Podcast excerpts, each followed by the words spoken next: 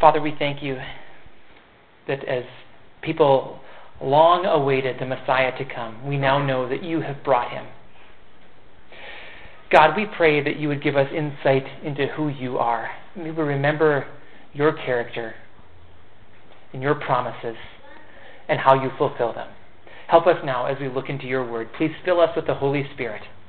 In Jesus' name we pray. Amen. We're going to look at Psalm 89 today, and I have three reasons for choosing this psalm. One is that we're finishing up our psalm series. Every year around this time, we do a psalm series, and the psalms help us look up to God. It's so easy for us to lose our perspective on God, to simply think about us and how things are going for us or our circumstances. But I, I like to do this series to remind us to look up to God, to retrain our focus on Him. And then also, we've been doing this God with Us series. I've been searching throughout the Bible to find all the times where it talks about the blessing of God with us. I've, I've preached several sermons on that now, and Psalm 89 has some language about God with us.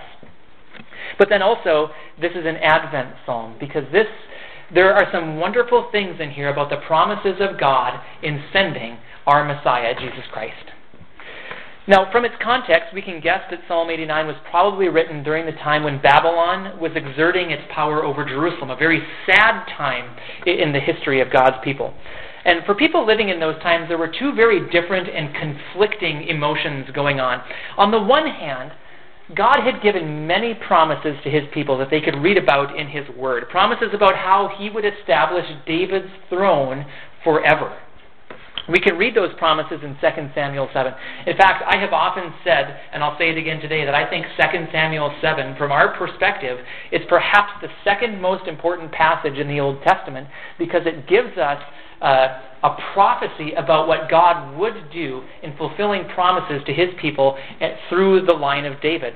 Promises to, to establish that throne forever. Let's read them. 2 Samuel 7, 11b through 13. And, and this might be one, you just want to make, maybe make mental note of this and, and remember this passage because I think it's a really important one in the, in the history of the Old Testament.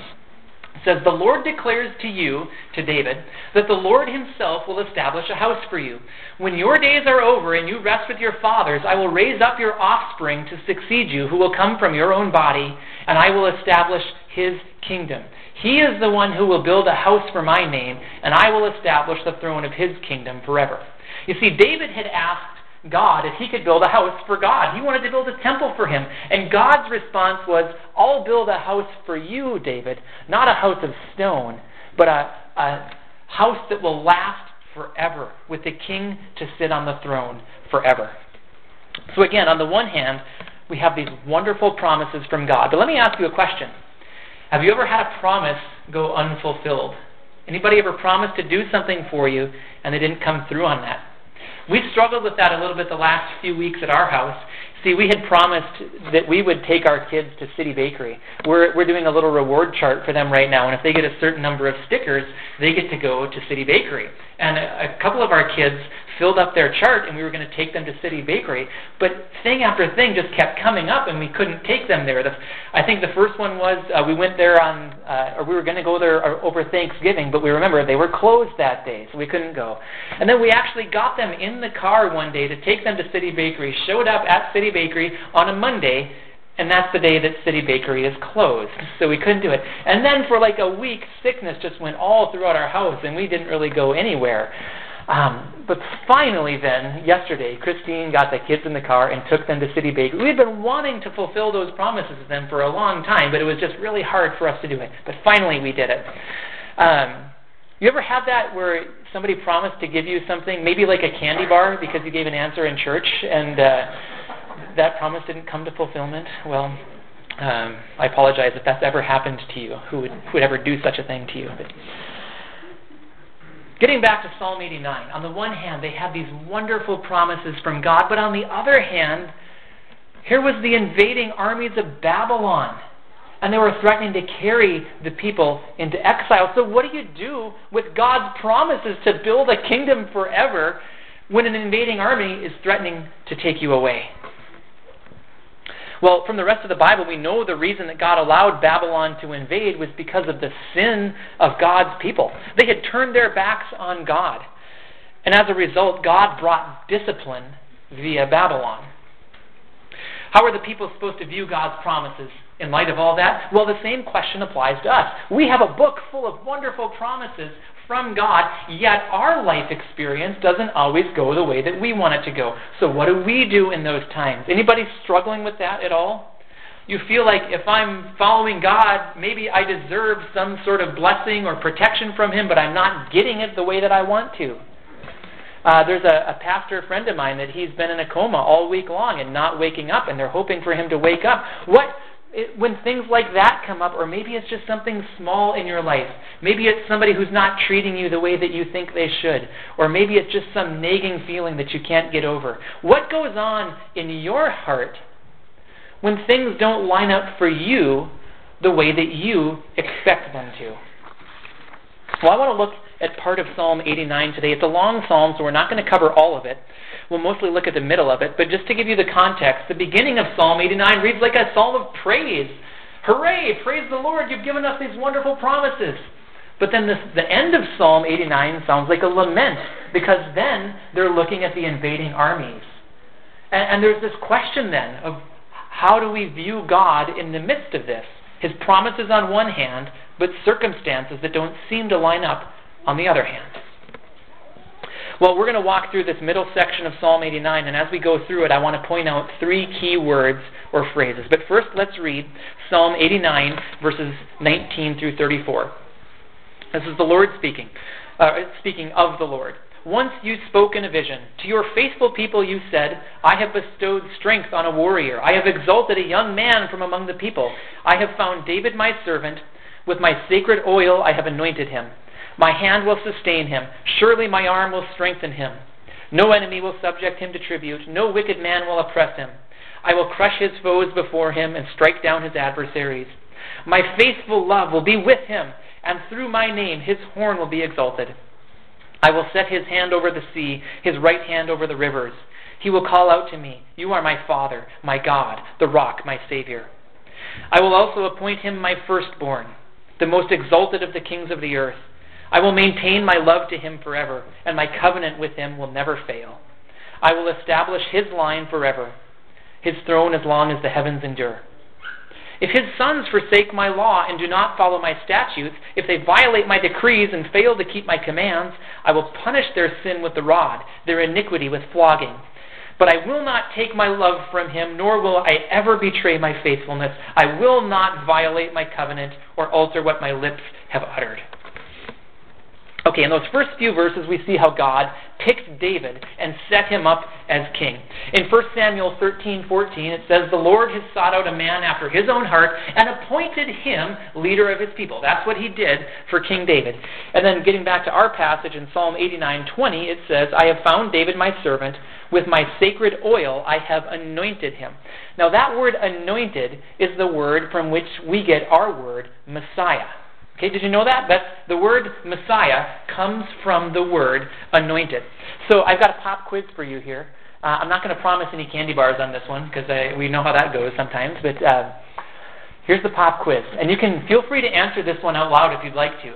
The word Messiah looks ahead to Christ, but specifically, which of his titles does it refer to? Or we could say, does it mainly refer to? Is it A, Savior, B, Lord, or C, king. So the word Messiah, very important word, does it refer to Jesus as Savior, Lord, or King? Anybody want to give a guess? Savior? Lord? King? Okay, well, all right. Are, are, you just reading the choices? I already did that. Any final answer? Anybody want to call a friend?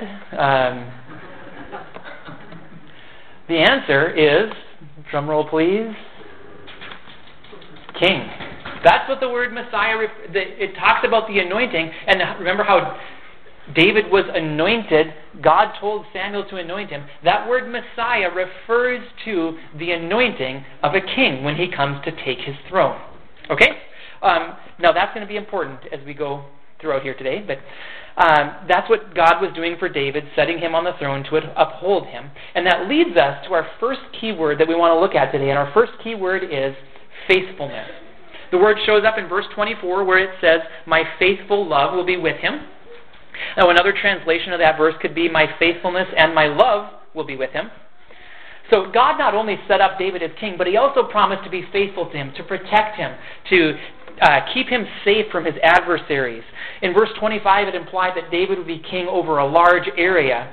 And in verses 28 to 29, God's faithfulness is said to extend forever. So, if you were to read all of Psalm 89, you would see that faithfulness is a key word here. In fact, it shows up, I think, eight times overall in Psalm 89. Uh, let me just read a couple of other ones to you. From verse 8, it says that God's faithfulness surrounds him. In verse 14, his love and faithfulness go before him. And then, like I read in verse 33, nor will I ever betray my faithfulness. So that's one side of Psalm 89. God is faithful. But remember, there's this other side of Psalm 89 where they saw the invading armies coming. And there's this lament because of the destruction. So again, what do we do if our life doesn't line up with the picture of what we think it means for God to be faithful? It was a very real question in Psalm 89, and sometimes it's a question for us. Anybody here ever ask the question, why isn't God doing what I think he should do? Now, to answer that, let me say a few words about sin. Uh, starting in verse 30, God told his people that if they were unfaithful to him, that he would punish them. That even though they are his people, they would have to face discipline if they disobeyed God. You see, sometimes it's our sin that causes us to feel like God is being unfaithful. Now, I'm not trying to suggest that every time something goes wrong in our lives, it's because of our sin. Sometimes there are other reasons, but sometimes it is our sin that makes us have a skewed view of who God is and of His faithfulness. But then let me say something about God that I hope will be encouraging, even in the midst of our sin, is that God is faithful to us, even in the midst of our sin. Verses 30 to 32 remind us of our sin, but God's response comes in verse 33 But I will not take my love from him, nor will I ever betray my faithfulness. Isn't that wonderful? In response to our sin, God is not going to betray his faithfulness. The people wondered if God had violated his covenant. The people wondered if all of a sudden now God just was going to throw his promises away. But look at verse 34. God said, I will not violate my covenant or alter what my lips have uttered. If anything, what our sin should cause us to do, instead of causing us to have a wrong view of God, it should help us remember our need for a Savior. That, that's what our sin should cry out to us. Yes, there is punishment for our sin, and yes, sometimes we may have to live in the consequences of our sin. I, we all know that, right? That sometimes God allows us to, to dwell in the consequences of our sin. But even so, God is faithful, and He's so faithful that He sent His Son to take our punishment. And to, I want you to see this in verse 32. Listen to God's response to sin and His faithfulness. I will punish their sin with the rod, their iniquity with flogging. That same word, flogging, shows up again in the New Testament. Where does it show up? John 19:1. Then Pilate took Jesus and had him flogged. Our sin is punished. But God's heart's desire is that our sin would be punished in Jesus Christ. That we would not have to bear the full weight of that punishment because we could not bear it. God knew our sin was a bad deal and that it separates us from Him. That's why God sent His Son for us. There was nothing that we could do. We couldn't make it up to God, but what we couldn't do, God did in sending His Son. And because Jesus took our punishment, died on the cross for our sin, and rose again to new life, any of us who put our faith in Him can receive forgiveness and are invited into an eternal relationship with God. That is God's faithfulness to us, even in the midst of our sin. We oftentimes go through difficult circumstances. I want you to know that God is faithful in the midst of them. And sometimes we get a clouded view of God because of our sin. But I, I hope what you've seen from this is that God is faithful. Regardless of your circumstances, God is faithful. Application here. Are you going through a time in which you're questioning God's faithfulness? Perhaps you're going through a spiritual valley or a dry time. Or sometimes we talk about it like it's a, it's a road with ups and downs. Uh, maybe you're in one of those dry times right now, and maybe you've asked those questions about why, God, why are you treating me like this? Why are you not treating me better? We face a bunch of problems in life, and you know what? God allows us to face them. But what's going to happen to your faith? And specifically, are you going to remember that God is faithful in the midst of whatever we go through? And one of the things that should help us remember that God is faithful is if we remember to retrain our eyes on Jesus Christ. The, the stuff of life will not make sense unless we remember Jesus in the midst of it. And, and I would have liked to have said that to these people in Psalm 89 as they were struggling to figure this out about here's God's promises on one hand, but here's the invading armies on the other hand. I would have liked to have reminded them of the promises that God had made to rescue his people and to be with them forever. And I hope that we remember that when we go through difficult times. But that leads me to the second key word, which is forever. God isn't just faithful at times, He is faithful forever. The word forever shows up a bunch of times in Psalm 89. I didn't even count them because there were so many of them. Uh, from the middle of Psalm 89 that we read, we saw it in verses 28 and 29, which say, I will maintain my love to Him forever. My covenant with Him will never fail. I will establish His line forever, His throne as long as the heavens endure. Now, again, these promises come from 2 Samuel 7, that promise where God said that He would put somebody on the throne of David forever. And there, there's something very obvious about those promises that they couldn't just be fulfilled in King David. Okay, the Apostle Peter shows us this very obviously in Acts 2. He, he did a little bit of Captain Obvious impersonation there, and, and he said to the people, quoting these promises about God and uh, about the, the forever throne, Peter said, David died and his tomb is here to this day. It's like Peter saying, um, we could take a quick field trip if you wanted, and we can go look at David's tomb because he died. He's not, he's not sitting on his throne anymore. In the next verse, then, uh, Peter talked about the resurrection of Jesus as well. So he, he's Peter was trying to get this point across. These promises they were given to David, but they outlived David. Unless you think that they were just for his son Solomon, because remember how we got into those promises?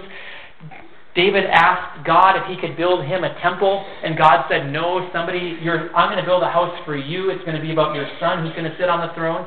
Well, maybe the people thought it was Solomon, because Solomon was the son of David. Solomon sat on the throne. Solomon built a temple for God, but you know what else happened to Solomon? He died.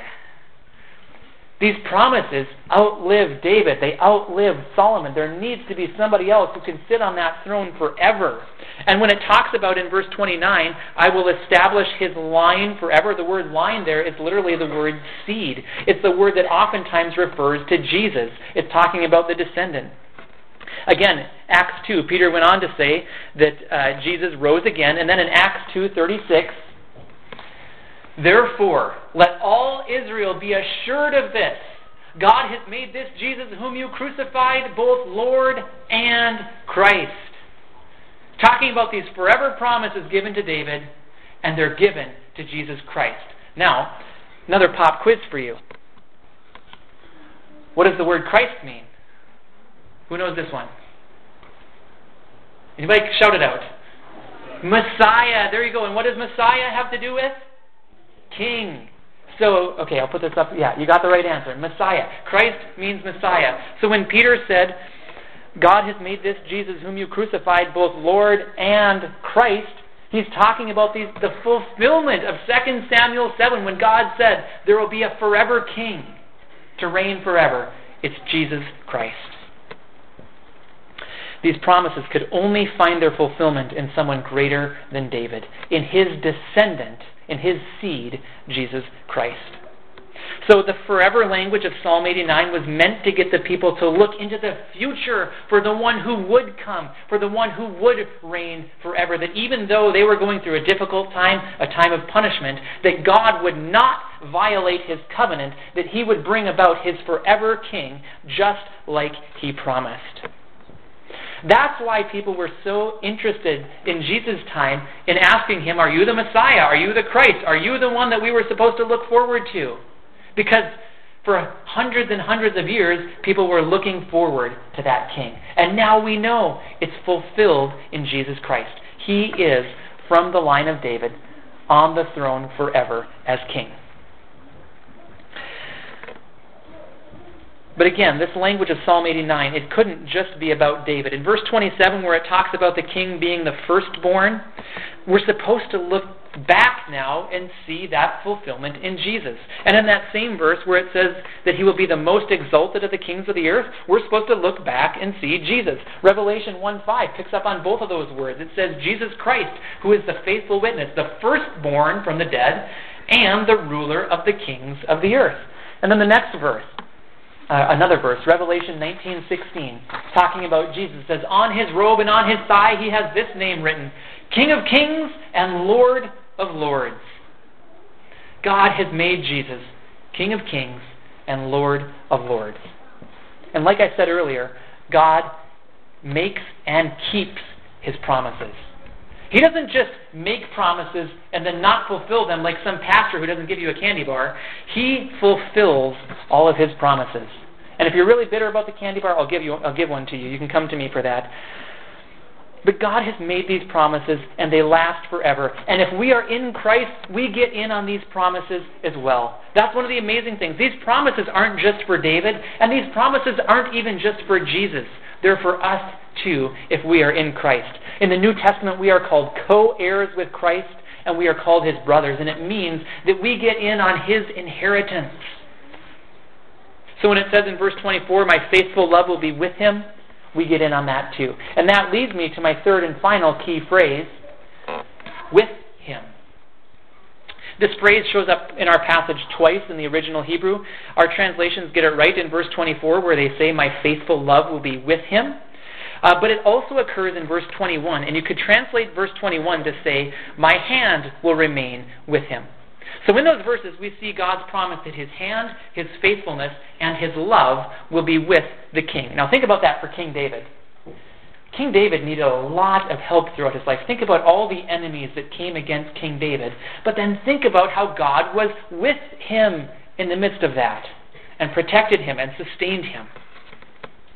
We looked at Psalm 23 last Sunday, a psalm written by King David, and in verse 4 there he said, Even though I walk through the valley of the shadow of death, I will fear no evil, for you are with me. You see, David learned to rest on the blessing of God with us, so that even as he walked through the valley of the shadow of death, he could say, It's okay.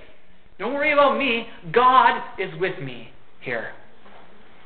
And then David knew that it wasn't just for him, but for all God's people. In another psalm that he wrote, in Psalm 103:17, it says, "But from everlasting to everlasting, the Lord's love is with those who fear him." So again, the promises of Psalm 89 aren't just for us. They aren't even just for Jesus. Excuse me. They aren't just for David. They aren't just for Jesus. They're for us too. Whether we live in a time of blessing or punishment, we can trust that God is with us because of Christ. In Psalm 89, the people began to question that. In fact, near the end of Psalm 89, in verse 49, it says, O Lord, where is your former great love, which in your faithfulness you swore to David? Do you hear what they're asking there? They're, they're basically saying to God, Hey, God, uh, you made all these great promises. We've read them, we've heard them, but have you seen what's happening to us now? Where's your love for us? And again, I would have loved to be able to go back into Psalm 89 and to tell the people there, God has given you his promises and he will keep them. Yes, you may be enduring the, some consequence of your sin for a time, but please know that God still has a plan to send his forever king. And that we all can get in on those blessings if we live by faith. Because the truth is that God's heart's desire is to be with his people. I've been saying for several months now that the biggest blessing that we can have is the blessing of God with us. Because if God is with us, like I said last Sunday, we have all we need. What could we ever go through that would cause us to stumble or fall if we truly recognized that God was with us? What could we go through that could truly shake us off of our foundation, if our foundation is Jesus Christ, and if we're living our life by faith with Him, what could truly shake us? What could be strong enough to take that foundation away? If God is with us, we have everything that we need. In Psalm 89, the people struggled to understand God's character. They knew that God had blessed David and Solomon, but they questioned whether they had slipped away from God's blessing. But the truth is, they were just facing a form of punishment due to their own sin. But even in that, even in their sin, God's promises stood firm, and He would not violate His covenant. They just needed to remember the promise of God's coming Messiah, who would bring all these promises to fulfillment. So things didn't make sense for them. They questioned God's faithfulness. But we now have the privilege of being able to look back through the lens of Jesus and to remember it's okay. God is with us. And if God is with us, we have all that we need. And in that view, for our lives, whatever we go through, everything can make sense for us. We, we, let me say it this way. We still may question what God is doing. We may wonder why God acts one way and not another way. We may wonder why it seems like God doesn't act at sometimes. But if we remember that God is with us, that solves everything. Sin has been punished. Sin no longer needs to stand in our way. And amazingly, sin was punished in Jesus Christ. He took our flogging, He took our punishment. He did that so that we could live with God forever. You see that? The blessing of God with us is intended by God to be this forever blessing, now in our current relationship with Him and in heaven forever with Him. God wants us to know that sure blessing. So He sent His Son, Jesus Christ, who is given the name Emmanuel, meaning God with us. Now, I want to conclude by taking a look at our lives in 2015. We've been looking at Psalm 89, and we've been seeing how they struggled. They held God's promises in one hand, but they looked at the invading armies on the other hand, and they, they really struggled. I mean, if you read the end of Psalm 89, it's not very positive. It does end with praise be to the Lord forever, amen and amen, uh, but it almost looks like they had to, you know, convince themselves to say it that way. They were really struggling with the current events that they saw going on. And I just want to ask you are you struggling with anything like that now? Are you going through a time where life doesn't feel like it's going the way that you want it to? Maybe you're experiencing some of the unpleasant consequences of sin. And if that's the case, whose fault is that?